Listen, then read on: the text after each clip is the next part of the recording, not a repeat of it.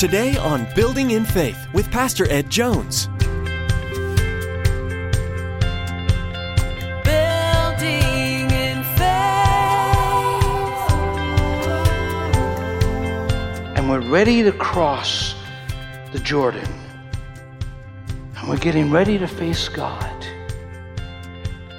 We'll look at our prayer life, how we've loved, how we've served. And Peter is saying that the church needs to be a church without spot or wrinkle, washed in the blood of the Lamb. And this morning, I want to ask you will you commit that yourself? Reaching up high with arms open wide, we see you're changing our lives Why is it important to live with the end in mind? In today's message, Pastor Ed reminds us that we keep a heavenly perspective in order to remember what's truly important. At the end of our lives, when we meet Christ face to face, all that will matter is the time that we spent in fellowship with Him through prayer, our service to others, and our love. Through Christ's strength, we accomplish these things. And this is what our earthly lives should be about. Now, here's Pastor Ed with today's message entitled Living with the End in Mind.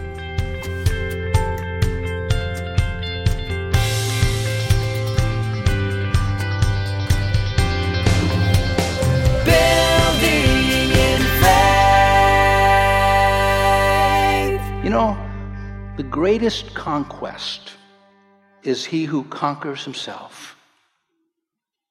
So you submit your will to God. You die daily to yourself. You do God's will and you follow his agenda. And if you want to be a servant of others, well, we must master ourselves.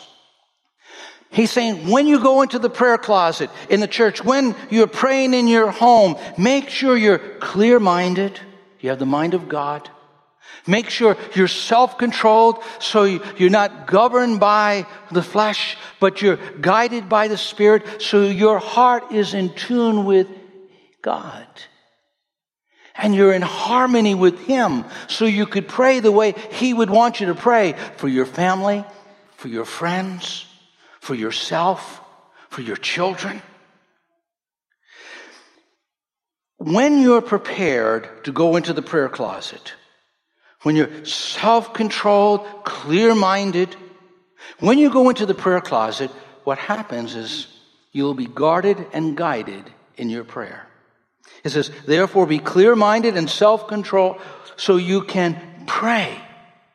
Prayer is our spiritual lifeline. Prayer is a lifeline between heaven and earth. We're to stand as watchmen upon the wall, praying for one another, praying for the church. It's so important that this place be called a house of prayer for all people, so that spiritual warfare can take place and victories can happen. And so he's saying, you want to be prepared and you can be prepared. You could pray God's mind, God's heart, God's will, God's purposes. And think about it. As you're praying, you're saying, God, I see the end. I see you coming back and you're rewarding everyone according to their works. So what's happening is you're recognizing that God is the judge of all the earth and you want your heart aligned with his heart. You want your mind aligned with his mind. You want your steps aligned with his steps. Every Christian should practice and develop the discipline of prayer. It is not easy. I mean, sometimes it's easier than others, especially when we're in trouble especially when we're going through a problem, especially when we don't have money to pay the bills or we're in a physical problem. All of a sudden, we're able to spend time in God's presence. But uh, even when things are going well, developing that consistent prayer life helps us prepare for the coming of Lord, helps us keep on that compass that God has for our spiritual life. Now, he goes on and he makes another priority, a priority for all of us, and it's not very easy. Peter says we are to love one another. Verse 8, above all, above all, love each other. That's not easy. You know that. It's hard to love people in your home sometimes. but Peter knew that too. And he wanted the church to love one another. Now, perhaps Peter was remembering Jesus when he met him by the seaside at the end of John's gospel. And Jesus asked him, Peter, do you love me? Peter responds, Yes, Lord, you know I love you. And Jesus responds, Feed my sheep, care for my sheep, feed my lambs. What he's saying here is this our love for God is always seen by our love for others. The measure of our love for God is not unrelated to the love that we have for other people. That's what Peter is getting at. And he says it has to be a love that is demonstrated. In verse 8, not just a feeling in our heart, it has to be something that we do. Above all, love each other in a shallow way, correct? No, deeply. Now, that word, it means stretch, pull, strain. It's the picture of an athlete in a race, and all of their muscles are strained and pulling. A picture of an athlete working out, and they're straining and they're pulling and they're going above and beyond. See, that's the type of love that God expects from believers. You can't do it on your own, and I can't. Only God can help you to love in that way. But that's what he tells us to do. A love that is constant and intense and committed. Then he illustrates it by taking a real personal example. He takes that in verse 9 offer hospitality to one another without grumbling. Now, there's a historical context that, unless we understand that, we won't understand what, what Peter's saying. The early church was primarily house churches. Most all of the churches were in a home. And they didn't have very many inns. In those days, they didn't have Holiday Inn and all those different places. They had a few inns, and most of those inns were places of deep sin. And Christians, believers, would often have visiting teachers and preachers come to those different house churches. They would be traveling from community to community to community and minister in those different house churches. The Didache was a guideline for the early church. It was written about the first century, we believe at the end of the first century, and it gave the criteria for how people were to act in the church. And one of the criterias was this on visiting pastors and visiting preachers. They said they should stay no more than one day and at two the most. And they should be careful how much they eat, and they would be a false prophet if they asked for money. That's what it says in the Didache. Now, this was a document that the early church used and was guided by. He said, Now, offer hospitality. Picture it now A home is opened up, and there the church is. And in that church, in that home, maybe you had 15, 20 people, and they're sitting is a convert. They've been serving the Lord for a while, but they just don't know good hygiene. And when they leave, the windows are open, the doors are open. They're trying to get fresh air in. There's another convert in there. There's another believer in that house. And, and that person, well, they don't get along with so and so. And so they sit on the other side of the room while the other person sits on that side. And so they're in that congregation. And then there's another believer there. And they grumble and grumble and grumble and grumble and complain and complain. And then there's Sister Talkative. Service finishes, everything, she's still ready to talk. Hasn't even gone down for a second wind. You know, it just keeps on going. Didn't need it. Then you have another person in there, and they just, they don't know how to be courteous. They're rough, they're rude, they're, well, you know, they step all over your feet and on your heart as they go home. So you have all of these problems. And what does he say? Show hospitality. Aren't you glad we have a nice church building? How do we apply it today? I think that what he would say is befriend people, even though it may be difficult to get along with them. Even though you may see things that, oh, I, it's hard to handle. The Bible tells us that we're to offer hospitality. And so if we do that, we'll be blessed by God. So we love in a very practical way. We demonstrate it, but there's a tremendous power when you do that. Who loved you more than anyone else? Jesus, right? The cross. He loved you while you were an enemy, while you opposed him. He still loved you. He died on the cross for you. He loved you. Love has incredible power. Above all, love each other deeply because love covers a multitude of sins. What's that saying? Well, what he's saying here is that God's love on Calvary buried our sins underneath the cross, never, ever to be recovered or recalled or rehearsed. We are to love people in such a way that it's redemptive, that it changes their lives, that it transforms them. All of us have been to the place where maybe you were thinking ill of a brother or a sister in the Lord. All of us done that? Well, one or two. Thank you for your honest ones. But then you have an encounter with them and you found that, boy, that wasn't what I thought it was. Or you find out something different and you realize, oh, Lord, I'm sorry. He's saying that love has a way of redeeming situations and circumstances and even people. Now, love is the opposite of hate. You can't love God and hate people. Can't do it. There's a disconnect. It doesn't work. Because if you love God, you have to love His children. You know what hatred does? This is what it does. When it finds the flaws and faults and weaknesses of people, it lifts it up to humiliate them.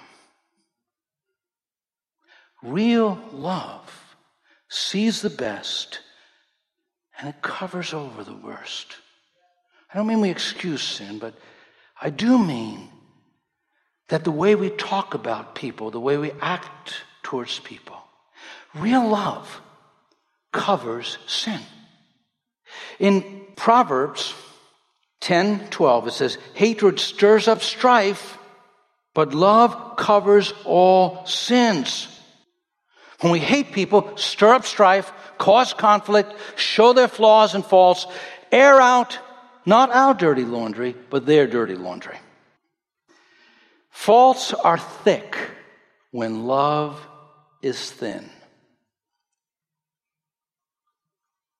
Just think about that. We see the flaws, we see the faults. That magnifying glass of criticism makes everything more than it is.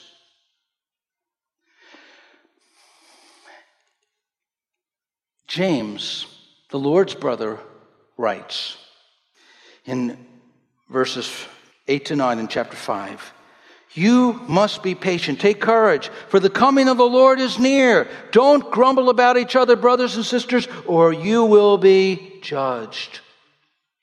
For look, the judge is standing at the door. Take other people's sins and weaknesses and flaws and bury them at the foot of the cross. And don't go back and dig them up. You may find your own sins there. In the Bible, there's a story of Noah, that great preacher of righteousness, that godly man. Noah, for 120 years, warned people of coming judgment. Well, the flood finished He went to farming, he grew some vines, and guess what happened? He got drunk, and he was laying in his tent naked. His younger son, Ham, comes in and sees him. Looks at him. With delight, goes out. That's the indication. Tells his brothers, his two other brothers take a blanket, a sheet, and they walk backwards in the tent. And they cover their father, and they never look at his nakedness. When Noah wakes up, he finds out what had happened, and he pronounces a curse on Ham. Peter is saying, James is saying, love covers a multitude of sins and weaknesses. Go the second mile, go to third mile, go to fourth mile. If you have to talk to someone, talk to them. Follow Matthew 18. Deal with situations, but be very careful because love is redemptive, especially when it's God's love. It has a way of bringing the best out of people, not promoting the worst. We're preparing for the return of the Lord. If we are preparing for the return of the Lord, we must become a place, a house of prayer. We must become a house, a place of love. And the third thing he talks about, we must serve one another. Again, in verses 10 to 11, we see it. He talks, serve others if anyone serves. And notice that the text says that God gives grace in its various forms. These are gifts that God gives. There are various gifts of grace given by God. Notice that the gifts are given by God. Now we have a responsibility to develop them. Maybe you have a gift to sing, you got to develop it. A gift to teach or preach, you got to develop it. A gift to serve in some area, you got to develop it. But God's given you that gift. And so you don't own it, you're a steward of it. It belongs to Him. And it's to be used for Him. That's why we encourage every single member to be involved in some area of ministry.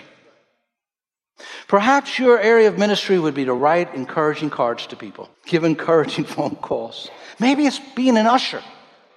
Maybe perhaps it's helping to clean the church or teaching a Sunday school or, or you have this gift of giving. But whatever the gift, don't bury it, use it. And so he's encouraging believers. Now notice what the biblical text goes on to say. It says two things especially. He speaks about speaking and he speaks about serving. It says, anyone who speaks, he should be as one speaking the very words of God. What he's saying is if you're teaching, if you're preaching, don't use men's philosophy, don't use men's ideas. Endeavor to teach the word of God.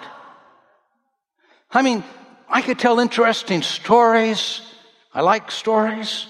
Use some good pop psychology and we could all go out and feel good at the end of the service, but I really want to stay grounded and built on the Word of God. I feel that's a biblical mandate. My mandate is, our mandate is, the Christian mandate is to teach the Word, speaking the very words of God. And those who serve, serve with the strength that God gives. All of you have served and worked in any area of the church. You can get weary and tired. There's a plaque in my office above my desk. It sits behind my desk. I have had this plaque for about 25 years, and I look at it again and again. I took it down the other day. I was with David Markajohn, and we were spending some time in prayer. And I laid my hands on the plaque, and I went over to David, and I, prayed with him, and I prayed for myself as well. Because this passage of Scripture is a passage of Scripture that I have stood upon for years and years and years. It says this God is my strength and my power. He maketh my way perfect. 2 Samuel chapter 22, verse 33, New King James, King James, God is my strength and my power. See, our strength comes from the Lord. to run the race, to fight the battles, to do God's will in your life, you can't depend on your own energy, your own strength. You got to be in that place of prayer and communion with God. You have to be leaning on those everlasting arms. What happens is at the end of the day, when we've done our very best, all we can say to the Lord, Lord, I just did what you gave me to do. And Lord, I wanted to do it well. For any of us, in any of our service to the Lord. We must recognize then that all of the glory, all of the praise goes to God. Anything that our church accomplishes, anything that you accomplish, it all, all the glory belongs to God. All the praise is to God. That is our aim, to show people the greatness and the goodness of God. We are here to bring Him glory, Him honor, Him praise. I think again and again about the story of Casperkill, how none of us could have done that. It, and it, the miracle has happened, it is happening, and things are still happening that we stand back in awe and say, God, you're in this. And so the glory, it goes to God. Rose, I called Mary Pelosi up the other day. We spent about an hour on the phone. Thanks for the phone number. Mary was one of the women in my home church who was a real prayer warrior. She just loved people. I remember as a young person, she'd open up her house and we'd go and have fellowship there. Remember eating at her table many a time. Her husband Lou was on the church board there, and he was a wonderful man. In fact, I, as a young person, I bought a Cadillac. I mean, that Cadillac spent more time in the garage. I was into it more than it was worth. And Lou helped me sell that. Anyway, uh, I'll ever be grateful for that. Lou's in heaven now. Thank you, Lou. but Mary and I began to talk, and she's right now in a retirement home. She's in her, I think, mid 80s. And most of our conversation focused on her years of service to the Lord. She talked about how she got into the scriptures and started to study the book of Daniel and the book of Revelation, and how she would take young people, both her and Lou, they had a place upstate New York, and they would take them camping and use that house, and just a host of areas of ministry. After I got off the phone, I thought about that. The thing that you and I will remember at the end is not what we've gathered for ourselves, but what we've done for the Lord in His strength. When the journey is complete and we're ready to cross the Jordan and we're getting ready to face God, we'll look at our prayer life, how we've loved, how we've served. And Peter is saying that the church needs to be a church without spot or wrinkle, washed in the blood of the Lamb. And this morning, I want to ask you will you commit that yourself to that?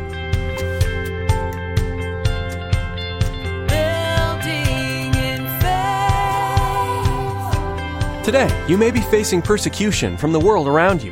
Your walk with Jesus may have hit a rough patch, and now you're unsure where to turn. Or your life may be going well, and you're feeling the blessings of Jesus all around you. No matter the place you are in your life, there is always Jesus. He loves to rejoice with you in the triumphs and to walk with you through the trials. As Dr. Edward Jones continues to take us through the book of 1 Peter, we see that Jesus is the solution in every crisis and the one we can look to each and every day for our own strength. We do hope that you've been blessed by today's message on building in faith and invite you to visit our website to learn more about our ministry our web address is buildinginfaithradio.com. That's buildinginfaithradio.com. Be sure to find us on Facebook as well. We know how important social media is in people's lives today, and by liking us on Facebook, you can keep up to date with all that's happening at Faith Assembly. We would also like to invite you to join us if you're in the Poughkeepsie area for our weekly worship. We meet each Sunday at 9 a.m. and 11 a.m., and also on Wednesdays at 7 p.m., and have many activities for all ages and all walks of life. Sadly, that's all the time we have for today. Be sure to join us again here on Building in Faith Radio as Pastor Ed continues to dig deeper into the Word of God. sharing with us the love and hope that only Jesus can offer us. Your word restores and